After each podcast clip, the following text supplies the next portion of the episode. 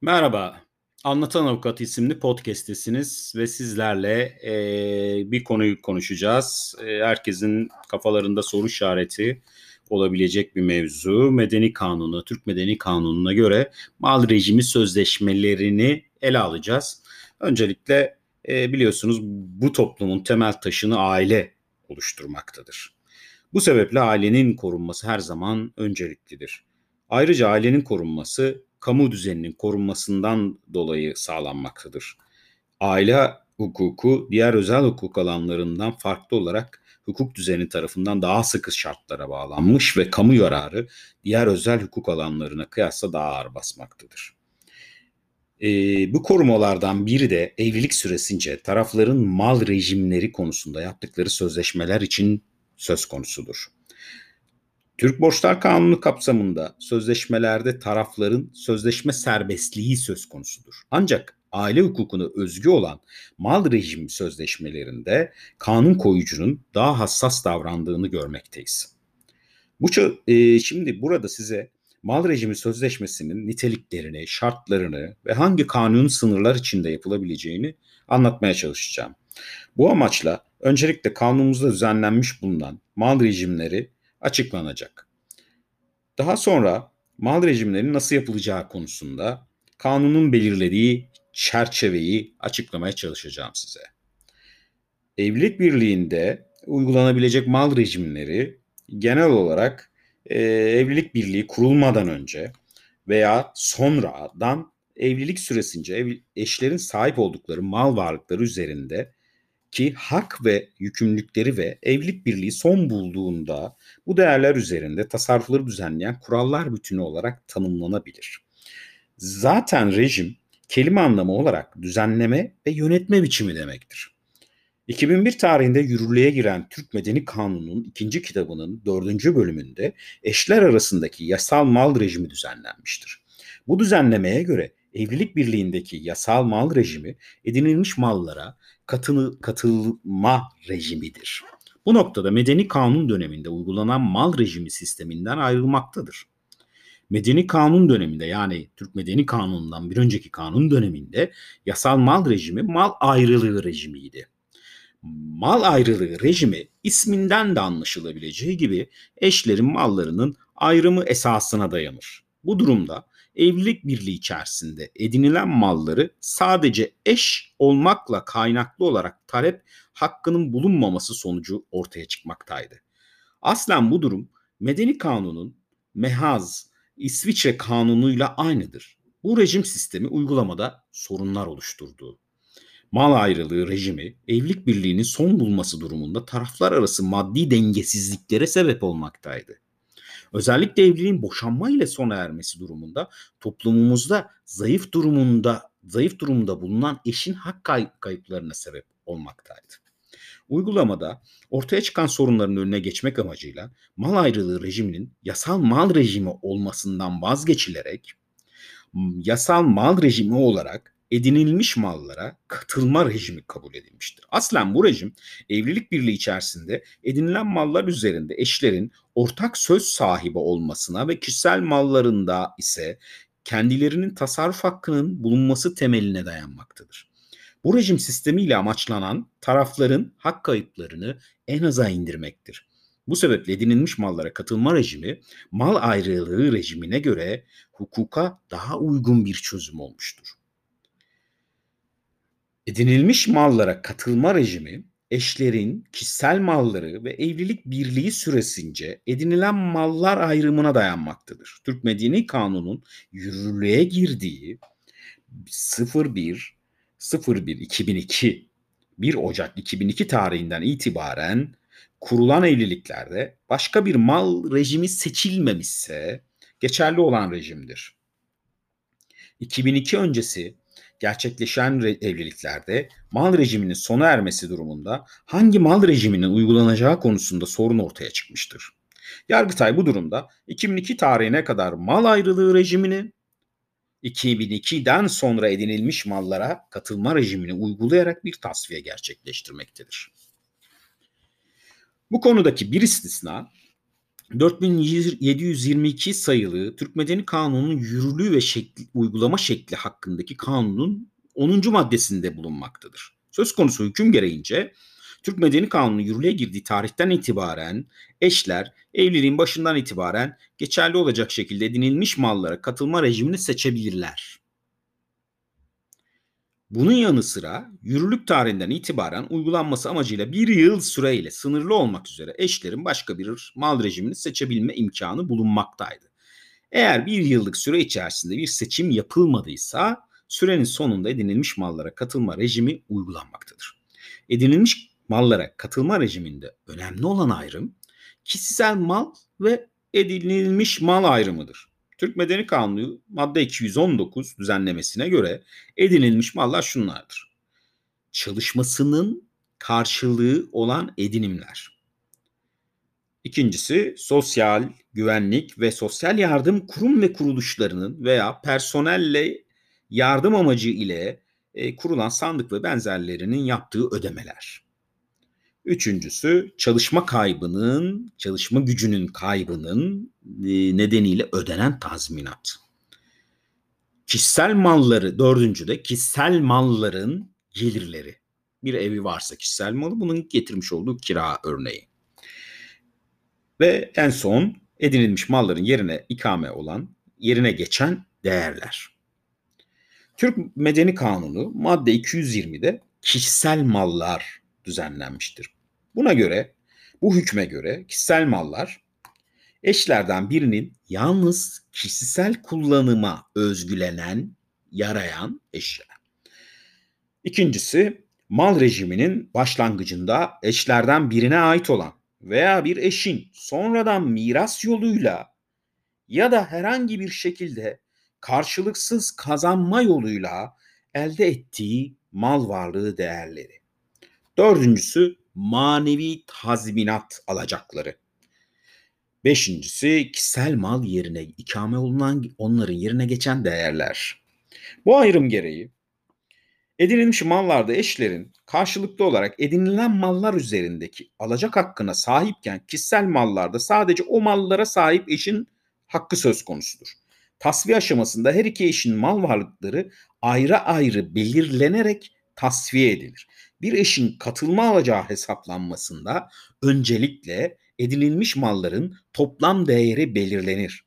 Edinilmiş malların toplam değerine eklenecek değerler ilave edildikten sonra denkleştirme yapılır. Edinilmiş mallara ait borçlar çıkan sonuçtan çıkarıldıktan sonra ortaya çıkan miktar eşler arasında yarı yarıya paylaştırılır.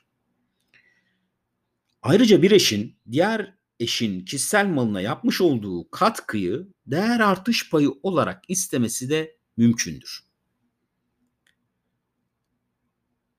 Seçimlik mal rejimleri var demiştik. İnsanlar, e, çiftler bu mal rejimlerini seçebilirler. Bunlardaki e, mal ayrılığı rejimi, paylaşmalı mal ayrılığı rejimi, mal ortaklığı rejimi, olağanüstü mal rejimi gibi e, rejimler vardır. Bunların da kendi içlerinde çeşitli kuralları vardır. Bunlar da seçilebilirler. Mal rejim sözleşmesine biz doğrudan gelirsek, Türk Medeni Kanunu'nda düzenlenen yasal mal rejimi yukarı yani daha önce de belirttiğimiz gibi edinilmiş mallara katılma rejimidir. Ancak kanun koyucu bu konuda eşlere, e, eşlere eşlere Türk Medeni Kanun 203. ve devam hükümlerinde e, istedikleri mal rejimini seçme ve yasal sınırlar içerisinde bu mal rejimlerde değişiklik yapabilme imkanı tanımıştır. Bu durumda eşler mal rejimi sözleşmesi yapabilirler. Mal rejimi sözleşmesi eşler arasında uygulanacak mal rejiminin seçimi veya seçilmiş olan mal rejiminin değiştirilmesiyle e, değiştirilmesi amacıyla yapılan hukuki işlemler olarak tanımlanabilir. Mal rejimi sözleşmelerini dar anlamda ve geniş anlamda mal rejimi sözleşmeli, mal rejim sözleşmeleri olarak e, ayırmak da mümkün.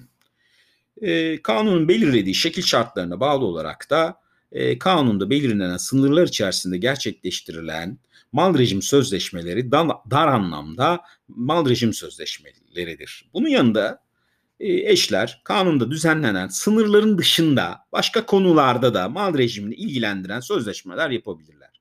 Bu tür mal söz, rejim sözleşmelerini de geniş anlamda mal rejim sözleşmeleri e, olarak nitelendirmek mümkün.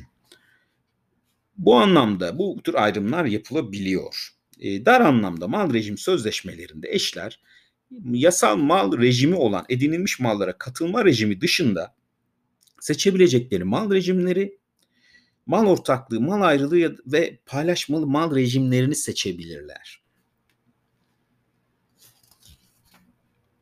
Tarafların seçmiş oldukları hukuk evlilik malları için geçerli olacaktır. Ancak burada da sınırsız bir tercih söz konusu değildir.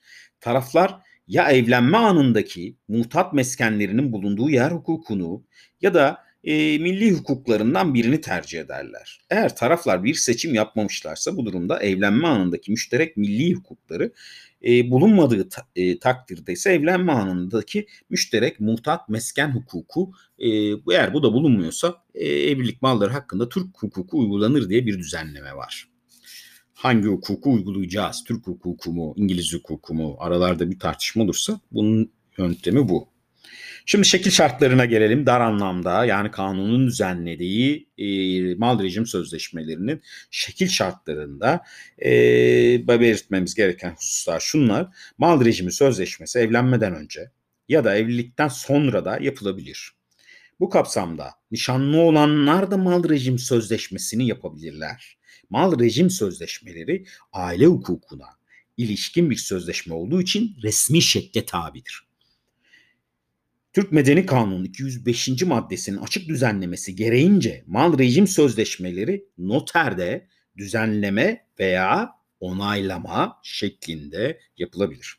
Bunun yanı sıra mal rejim sözleşmeleri evlilik başvurusu sırasında da yazılı olarak bildirilerek de gerçekleştirilebilir. Evlilik başvurusu sırasında yapılabilecek mal rejim sözleşmesi sadece kanunda belirlenen mal rejimlerinden birinin seçimi şeklinde olabilir.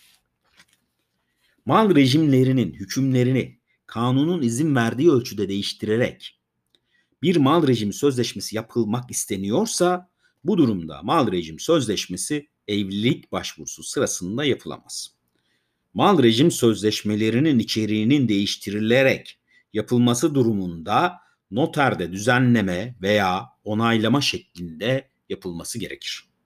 Çünkü evlendirme memurunun sözleşme düzenleme yetkisi bulunmamaktadır. Evet, e, bu sözleşmeleri düzenliye mal rejim sözleşmelerini e, sadece ayırt etme gücüne sahip taraflar e, tarafından yapılabilir. Ayırt etme gücü e, Türk Medeni Kanunu'nun 13. maddesinde tanımlanmıştır. Buna göre ayırt etme gücü yaşının küçük yaşının küçüklüğü, akıl hastalığı, akıl zayıflığı veya bunlarda benzer sebeplerle akla uygun biçimde davranma yeteneğinden yoksun olmaktır. Yani bu bu tür bir zayıflık varsa ayırt etme gücünüz yoktur demektir. E, bu tür hususlarda sıkıntıları varsa e, bu kişilerin ehliyeti yoktur.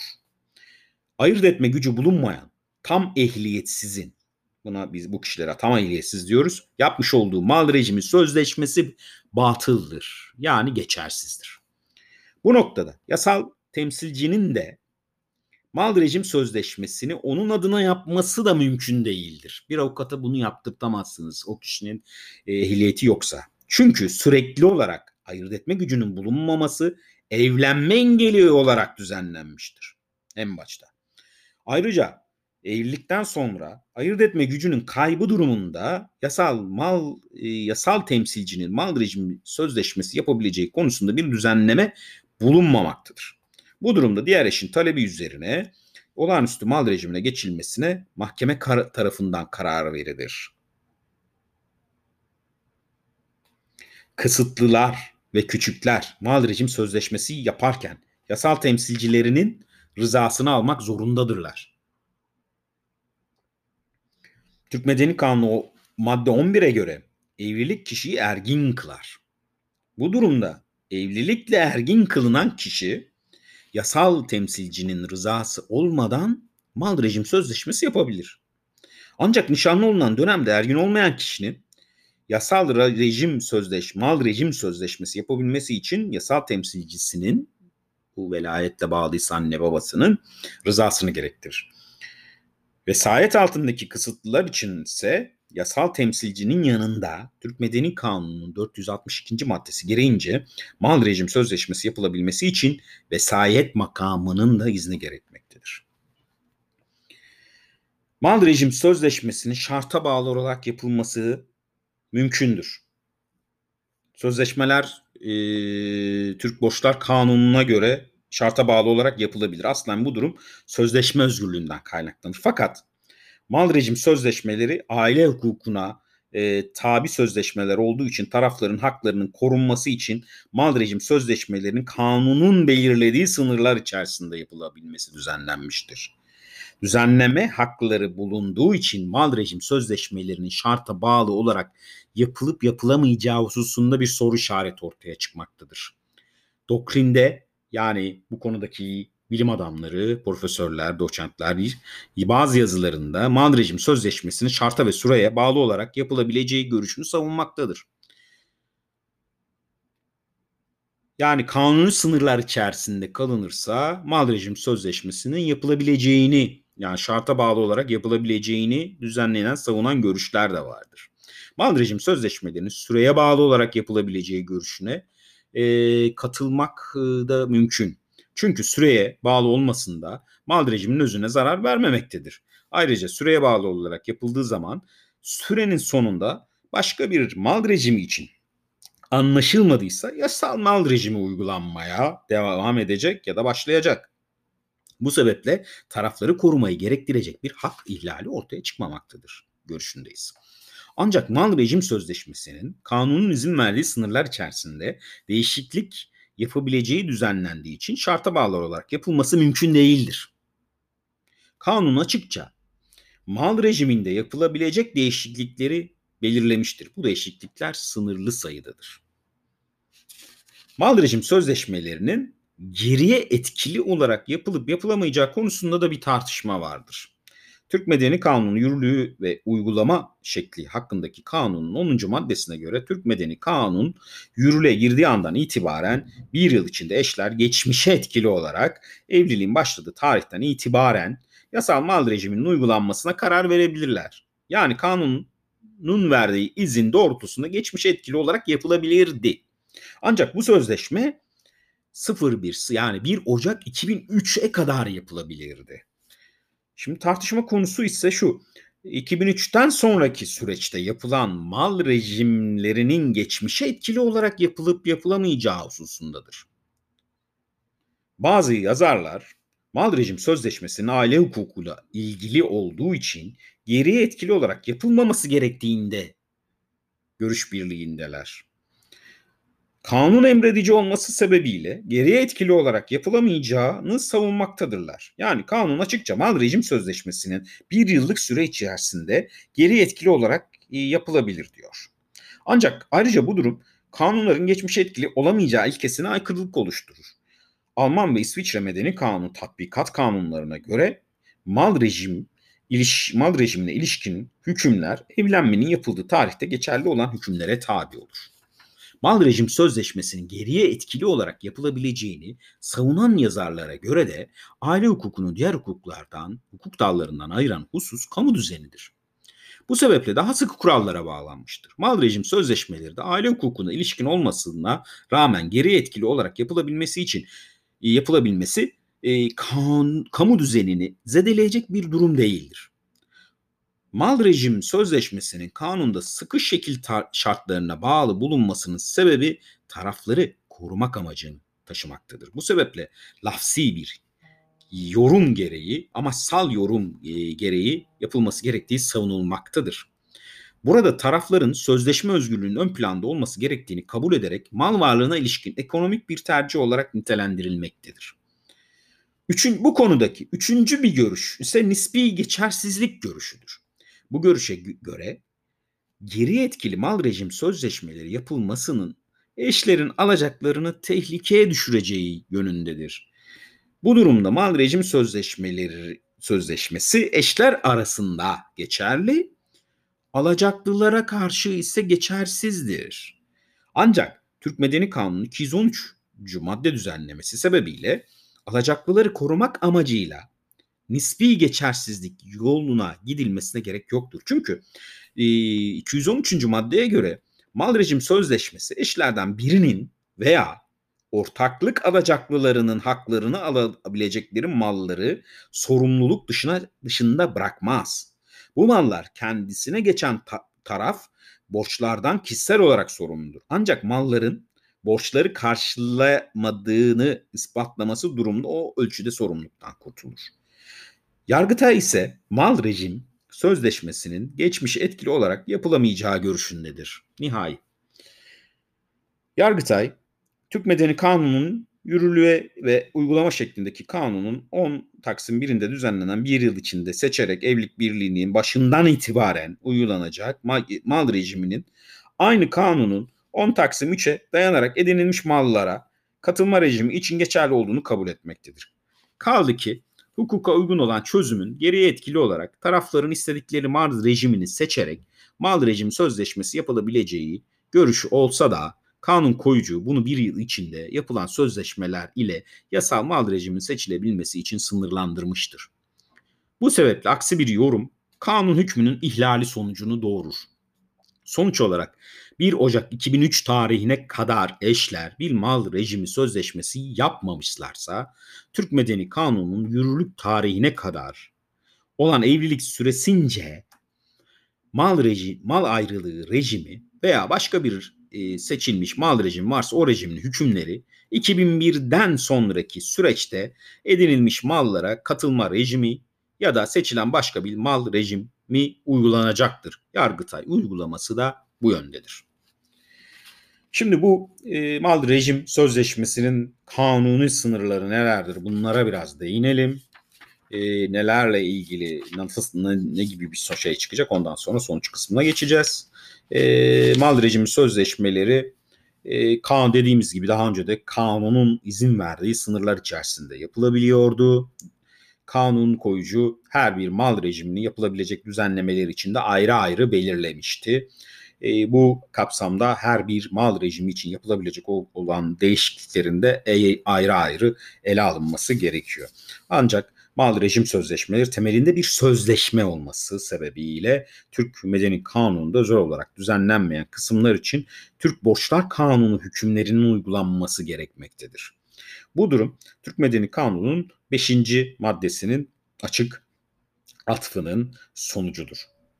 Bu kapsamda mal rejimi sözleşmeleri her halükarda Türk Borçlar Kanunu madde 27'ye uygun yapılmalıdır. Yani mal rejim sözleşmeleri kanuna, genel ahlaka ve kamu düzenine aykırı olmamalıdır. İmkansızlık durumunun bulunmaması da gerekmektedir. Objektif bir e, kriter bu. Objektif doğruluk kriteri diyebiliriz. Edinilmiş mallara katılma rejiminin kanun sınırları da e, Türk Medeni Kanunu'na göre yasal mal rejimi edinilmiş mallara katılma rejimiydi. Daha önce de söylemiştik. Önemli olan burada kişisel mal ve edinilmiş mal ayrımıydı. Buna göre de tasnif yapıla, yapılmaktadır. Ee, ancak Türk Medeni Kanunu düzenlemesine göre eşler yasal e, e, mal rejim sözleşmesi ile edinilen ve kişisel mallarda düzenleme yapıla, yapabilme imkanına sahiptir. Buna göre 221. maddeye göre eşler bir mesleğin icrası veya e, işletmenin faaliyeti sebebiyle doğan edinilmiş mallara dahil olması gereken malları kişisel mal olarak kabul edebilirler. Bu madde kanunun 221. maddenin ikinci fıkrasına göre de kişisel malların gelirlerinin edinilmiş mallara dahil olmayacağına da karar verilebilir. İstisnai yani bunu çıkartabilirler. Bunun e, kişisel malların gelirinin edinilmiş mallara dahil olmayacağına karar verebilirler. Bunun dışında artık değere katılma konusunda da mal rejim sözleşmeleriyle başka bir esas kabul edilebilir. Artık değer tasfiye aşamasında eklenme, eklenmeden ve denkleştirmeden elde edilen miktarlarda dahil olmak üzere her eşin edinilmiş mallarının toplam değerinden borçlar çıkarılınca kalan değerdir. Artık değere katılma ise Türk Medeni Kanunu'nun 236. maddesinde düzenlenmiştir. Bu hükme göre her eş diğer eşe artık değerin yarısı üzerinde hak sahibi olur. Bu durumda karşılıklı olan e, doğan alacaklar takas edilir. Ancak hakim hayata kast veya zina sebebiyle boşanma halinde kusurlu eşin payında hakkaniyete uygun indirim yapabilir. Kural olarak artık değerlere katılmada yarı yarıya bir pay söz konusudur. Ancak mal rejim sözleşmesi ile ortak olmayan çocukların ve onların alt soylarının saklı payları zedelenmeden farklı bir paylaşım oranına da karar verilebilir. Mal ayrılığı ve paylaşmalı mal ayrılığı rejiminin kanunu sınırları da değinirsek mal ayrılığı rejimi hakkında e, Türk Medeni Kanunu'nun 200. 40, 43. maddenin atfı sebebiyle paylaşmalı mal rejiminin hükümleri uygulanır. Bu rejimlerde esas olan eşlerin mallarının ayrı olmasıdır. Doktrinde mal ayrılığı rejiminde düzenleme yapılmasının rejimin özüne aykırı olacağını savunan görüşler mevcuttur. Diğer bir görüşe göre de mal ayrılığı rejiminde mal rejim sözleşmesi yapılması mutlak olarak hakkın özüne zarar vereceği şeklinde yorumlanmamalıdır. Eşin diğer mal varlığı üzerinde ve vekalet hükümleri kapsamında kararlaştırılmasının genel hükümler çerçevesinde mümkün olması yönünde doktrinde görüşler bulunmaktadır. Yani bu görüşe katılmak, katılmamak tabii mümkün.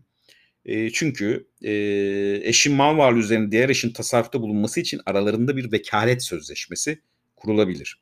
Bunun için mal rejimi sözleşmesi yapmalarına gerek yok. Aksinin kabulü mal rejiminin e, mal rejimin kabulü mal ayrılığı rejiminin özüne de zarar verebilir. Evet. Mal e, ortaklığı da bir kanuni rejime tabi. Geniş anlamda mal rejimi yapılabilecek değişiklikler de bunlara tabi. E, bu bu e, sona erme hallerine gelelim. Böyle bir sözleşme yapılmış e, ise bunlar e, aynı şekilde e, ne şekilde sonlandırılabilir? E, mahkeme tarafından evliliğin iptaline veya boşanmaya karar verilmesi durumunda mal rejimi sona erer genel anlamda. Bu anlamda sona erme dava tarihinden itibaren geçerli olur. Son olarak haklı sebeplerin varlığı durumunda mahkeme kararıyla olağanüstü mal rejimine geçilmesi de söz konusu olur. Olağanüstü mal rejimi mal ayrılığı rejimidir. Genel hükümler çerçevesinde sona ermede e, Türk Borçlar Kanunu'nun genel nitelikleri hükümleri uygun olduğu ölçüde özel hukuk ilişkilerine de uygulanacak ve burada e, bu mal rejim sözleşmeleri temelinde bir sözleşme olduğu için e, olduğu için geçersizliği veya iptali mümkündür. Bu konuda e, eğer söz konusu mal rejim sözleşmesi e, objektif kriterlere, objektif dürüstlük kurallarına aykırı ise ahlaka aykırılık vesaire gibi söz konusuysa geçersiz kabul edilir. Yani korkutma, hile, aldatma söz konusu ise bu, durumda, bu durumların ortadan kalkmasından itibaren ya da bir zorlama varsa, zorla bir sözleşmede yapıldığı iddiası varsa e, orta, bu sebeplerin ortadan kalkmasından itibaren bir yıl içinde iptali istenebilir. Ve bu hak e, iptal beyanının tek taraflı olarak bir yıllık hak düşürücü sürede olmadan muhatabın hakimiyet alanına girmiş olması gereklidir. Aşırı yararlanma yani taraflar arasında yapılan bu sözleşme içerisinde haksız bir, şey, e, bir denge kaybı söz konusuysa, aşırı yararlanma söz konusuysa Türk Borçlar Kanunu 28. binin maddesinin kıyasen uygulanması sonucunda aşırı yararlanmaya maruz kalan eş oransızlığın giderilmesini talep edebileceği gibi mal rejim sözleşmesinin iptalini de talep edebilir.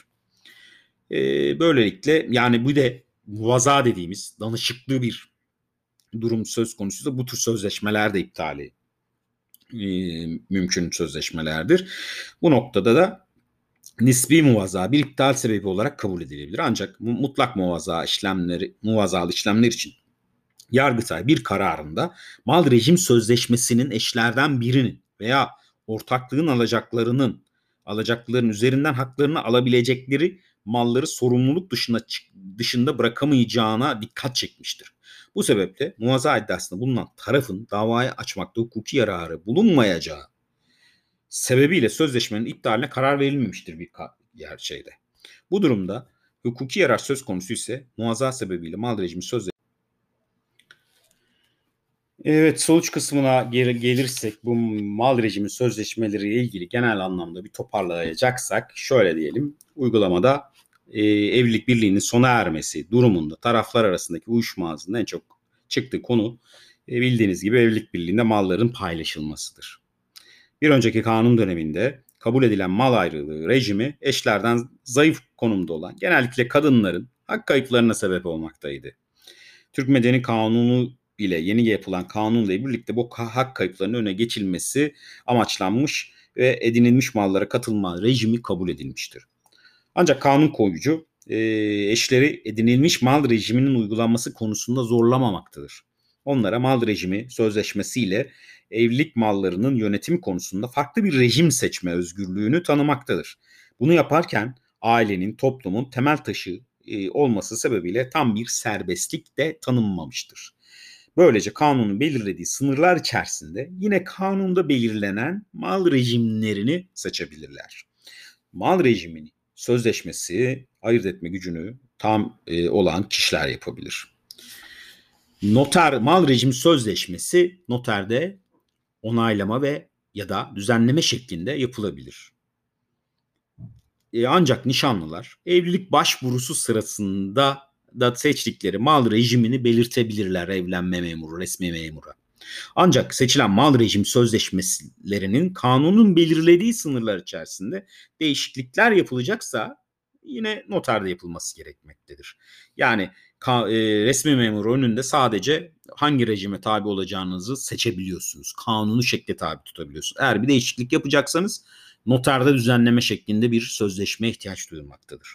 Ayrıca geniş anlamda mal rejim sözleşmeleri olarak nitelendirdiğimiz kanunda belirtilen konularda da resmi şekil şartına bağlı olmadan yapılabilmektedir.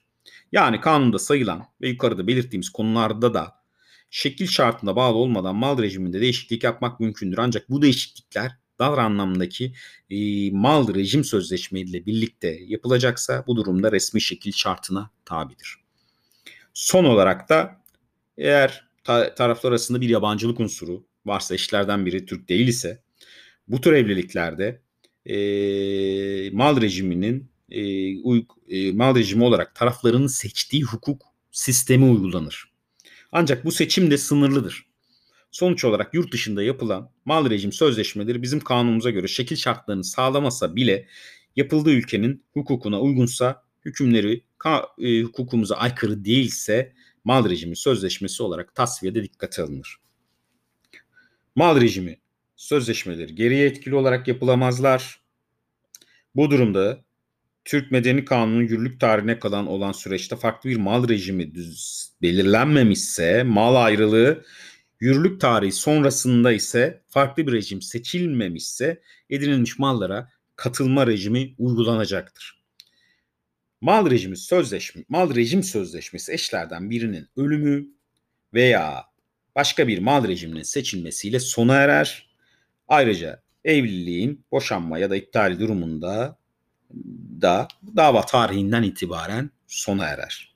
Ayrıca Türk Borçlar Kanunu e, çerçevesinde de sözleşmenin iptal edilmesi mümkündür.